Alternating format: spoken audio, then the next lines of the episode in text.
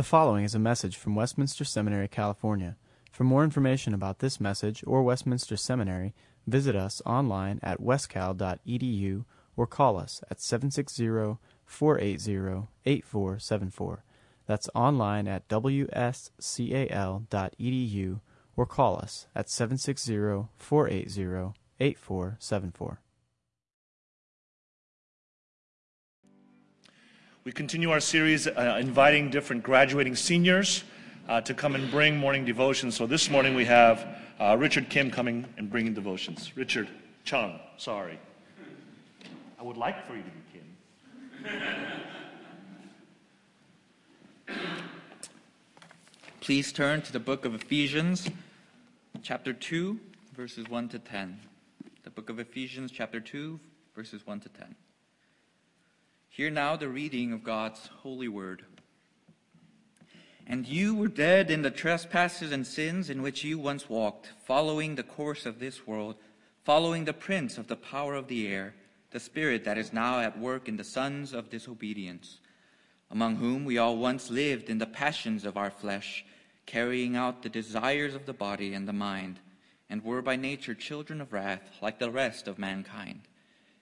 But God, being rich in mercy because of the great love with which he loved us, even when we were dead in our trespasses, made us alive together with Christ. By grace you have been saved, and raised us up with him, and seated us with him in the heavenly places in Christ Jesus, so that in the coming ages he might show the immeasurable riches of his grace in kindness towards us in Christ Jesus. For by grace you have been saved through faith. And this is not your own doing, it is the gift of God, not a result of works, so that no one may boast.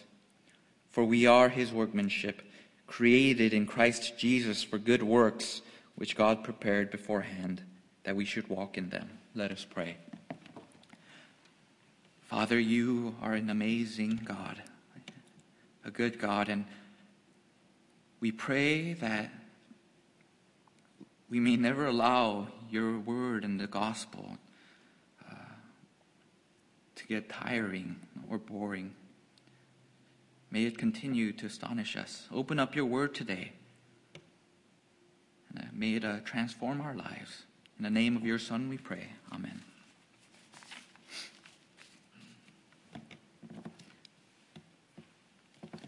The story of an underdog coming out on top often excites us. We see this in the popularity of stories like Anastasia or The Little Orphan Annie. They both, they both start off in the beginning of the story as orphans, alone and forgotten by the world. But by the end, we see them coming out and being a part of something so much more. Anastasia turns out to be a princess, and Annie ends up in the family of a capitalist billionaire. These stories excite something in us. Perhaps sometimes we feel like they did in the beginning, forgotten and alone, and hoping that there is something more out there, something better for us. Perhaps I am more than I seem. Just maybe, just maybe, I too am a princess. Well, Paul tells us in our passage today that we are indeed more.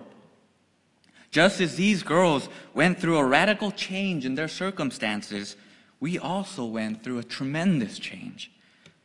While Anastasia went from being an orphan into a princess, we went from being dead to alive. We went from being bound to hell to being bound for glory we went from a state much worse than any orphan to one more glorious than any royalty. Paul reminds the Ephesians and us of the gospel truths that have transformed our lives so that we may see the former state that we once were in and contrast it with the present state that we now are in and truly rejoice. So that we may be moved to obedience and love for our God. Paul provides the Ephesians with this simple yet profound reminder of God's love for them and for us. Paul tells us that we were dead in sin, but that now we are alive in Christ. Now, Paul opens up today by saying, And you were dead. You were dead. Notice that he didn't say dying, he didn't say ill or comatose, he said dead. And one must understand this to grasp the full beauty of the gospel and the message here. That we were not sick in our trespasses, that we were not suffering from a disease called sin, but that sin is a poison that has seeped into our lungs and ceased all bodily functions. What is it that you can do when you are dead? Dead men can do nothing.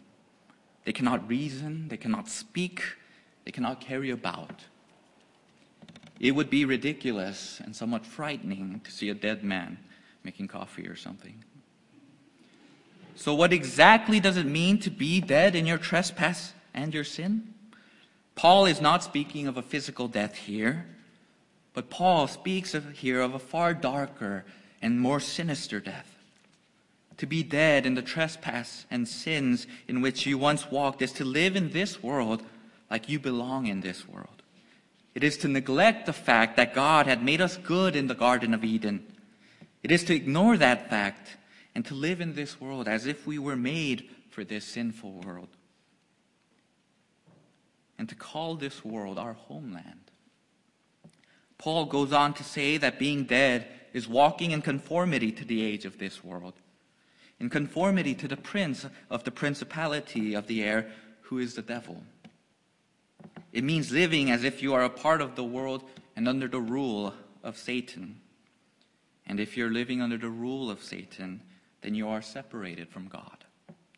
In Colossians 1:21, we see that to be dead in our trespass is to be alienated and hostile in mind, doing evil deeds.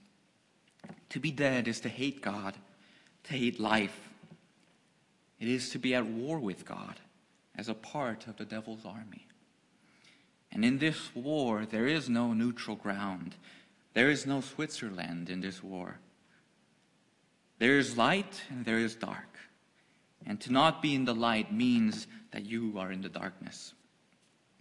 Revelation 9:11 tells us what kind of king leads this army of darkness.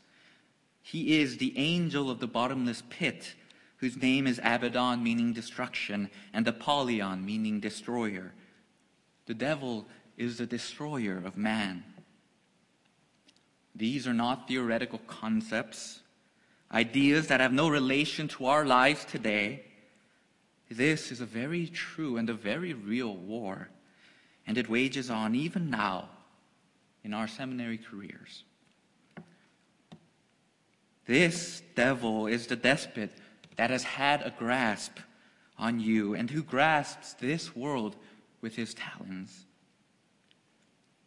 So, what will happen to the sons of disobedience? What is the outcome of this war? In Ephesians 5 6, we see that the wrath of God comes upon the sons of disobedience. The sons of disobedience will be defeated with extreme prejudice along with their king and suffer with their king forever. And we were a part of this rebel army.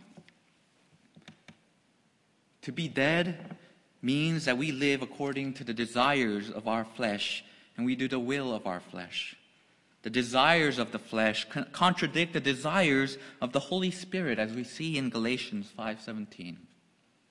And we also see that the sons of disobedience have a different spirit working in them, a demonic spirit that binds them and enslaves them to their own desires, replacing God with our fancies and light with darkness. It means that it is in our nature to be children of wrath. From the moment that we were born, we were full of sin. We see this in Psalm 51:5 when David, the man after God's own heart, says that we were brought forth in iniquity we, as the sons of disobedience, deserved the wrath of God. We deserved what the rest of mankind, those who do not profess faith in Christ, deserved. For we were children of wrath. We had gone astray from the light and into the darkness.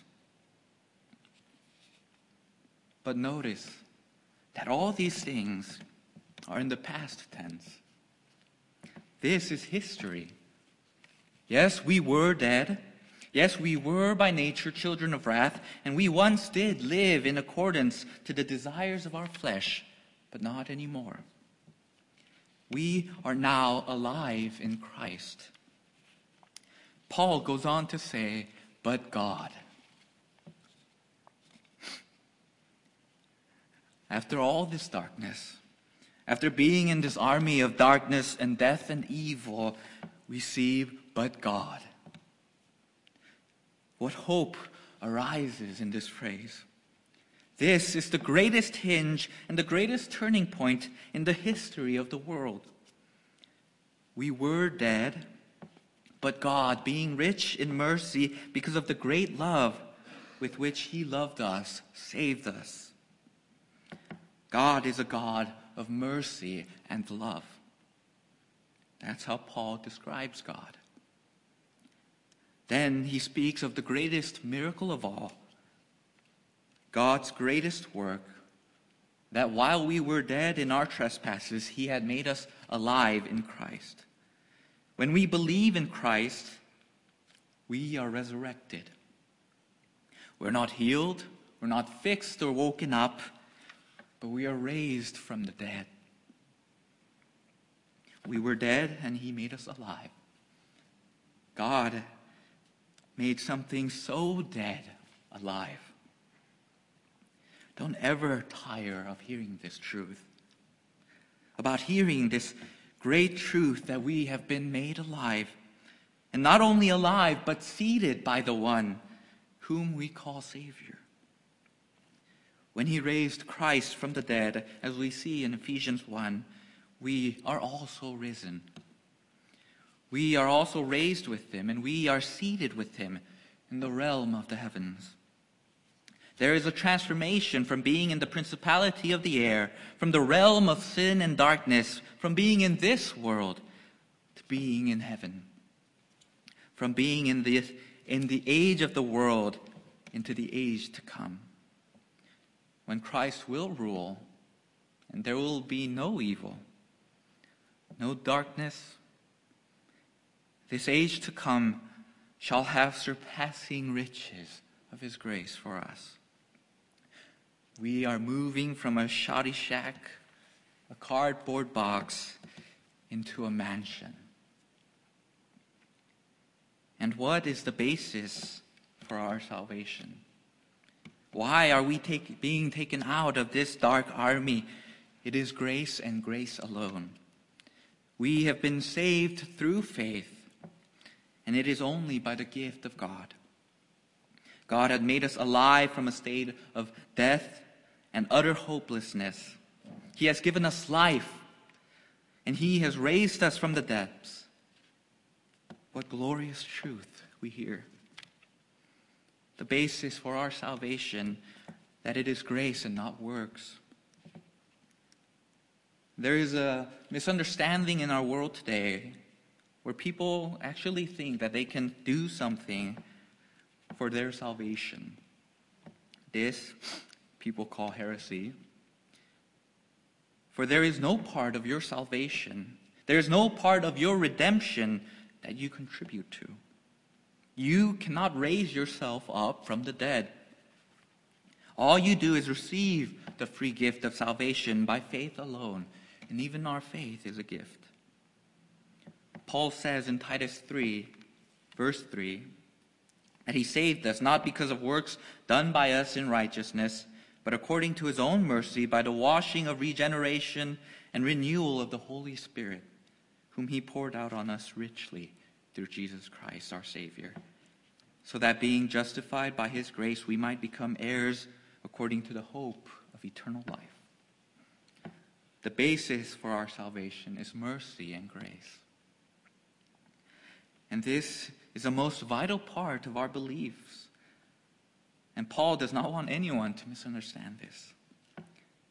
There are a lot of religions out there that claim to be Christian, and they claim to believe in the Christian God. Yet they do not preach the Christian gospel of full and perfect grace. There are views out there that teach you that you need to do certain things to make yourself right with God, like confessing your sins on a regular basis. There are views that say grace does 99% of the work and you do 1% to get to heaven. There's even, even this view that you end up in a place called purgatory if you're not fully righteous, and that you have to stay there until your sins are purged. Many, many more exist, unfortunately. But these are truly foolish religions that rely on the power of man to get into relationship with God. In these religions, God is not the active agent. It is man who reaches up to God, grabs him by the collar, drags him down, and says, I want to establish a relationship with you. What folly this is. What an audacity for one to believe that man could do anything to enter into communion with God. Salvation from the wrath of God is like wearing a gas mask in poisonous atmosphere. The gas mask is doing everything to filter out the poisonous air for you to breathe. And to say that you can do any work to merit your salvation, to say that you can do anything to get into heaven on your own merits, and to say even that you'd like to work a bit instead of relying fully on the work of Christ is saying that you want your lungs to start pulling its weight. The gas mask is doing a great job filtering the poisonous air, but now it's time for you to contribute to the work because you feel bad for the gas mask. You feel like it's getting tired. So you get a pin and you make a little hole in your gas mask to let a little bit of poison through. But once the hole is made, the poison seeps in. It fills your lungs and immediately kills you. No matter how small a hole you make, you will die if you do not rely fully on that gas mask. No matter how little you think you contribute, you, you will die. The poison will still fill your lungs, it will consume and destroy you if you think God does 99.99% of the work, and you do even a measly 0.01%, you will still die an infinitely terrible death. The whole weight of the law will bear down upon you and crush you. You cannot bear the burden of the law. It is 100% God's work. You add no contribution to the saving work of Christ on the cross. It is Christ who bears the full burden of the law. This is the grace of God, the beautiful message of the gospel, that we rely wholly on Christ's work. And this turns us from being sons of disobedience into something infinitely better. Now, Paul provides a contrast for us who were disobedient, sons of disobedience, and children of wrath, doomed to die. But when saved, we become God's workmanship. We become created anew in Christ. We who were dipped in sin and controlled by it are now recreated in the good works of Jesus Christ. And why? So that in those good works we may walk now, notice the order of things. We must be careful here. We're not to walk in holiness and do good things so that later God will see our works and accept us. No. God sent his Son, and God crushed him on that cross. And his Son justifies us and brings us into the fold of God. And it is only then that we are able to do good, when we are justified by faith alone. We are saved so that afterwards we are enabled to do good. And this is a part of our salvation, being able to do good, being sanctified. And this is a special time. We have entered this new age that is to come mentioned in verse 7. But we are in this new age in a very special sense. We are already citizens of new creation, though not yet fully. Already not yet.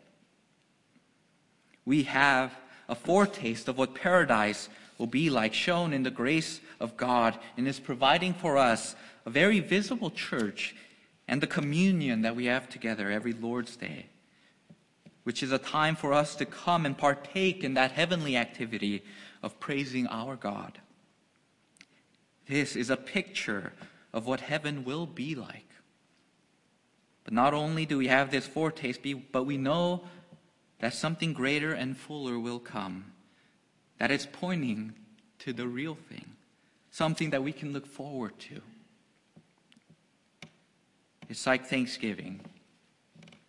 After playing outside in the fall weather for hours, you come home hours before Thanksgiving and you're famished.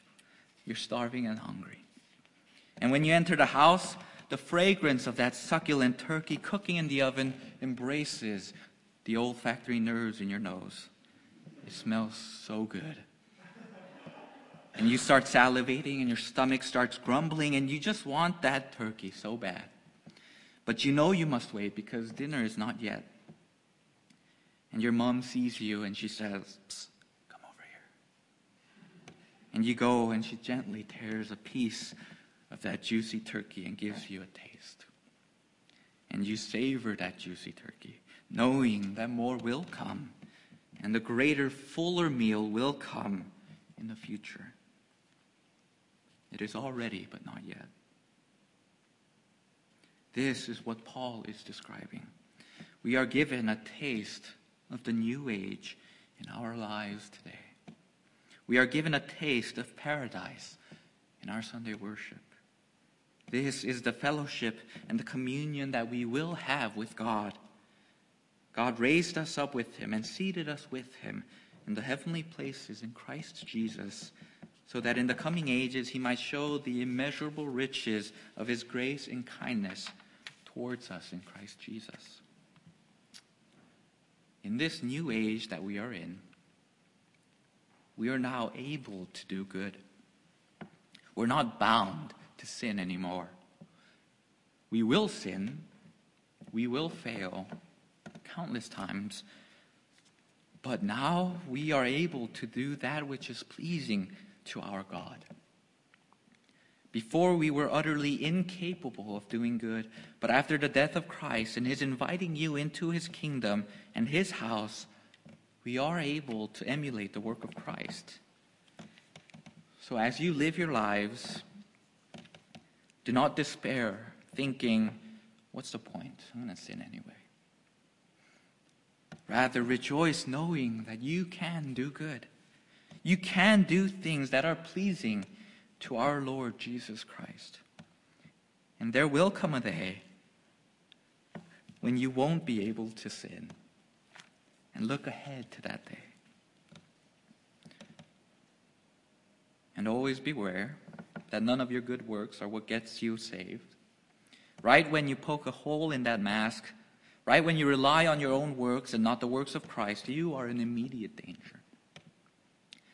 So do good, knowing this and rejoice, for you were dead in sin, and now you are alive in Christ. We were so utterly dead, but God raised us up. Hear this and rejoice as living men. Thank you. You're now dismissed.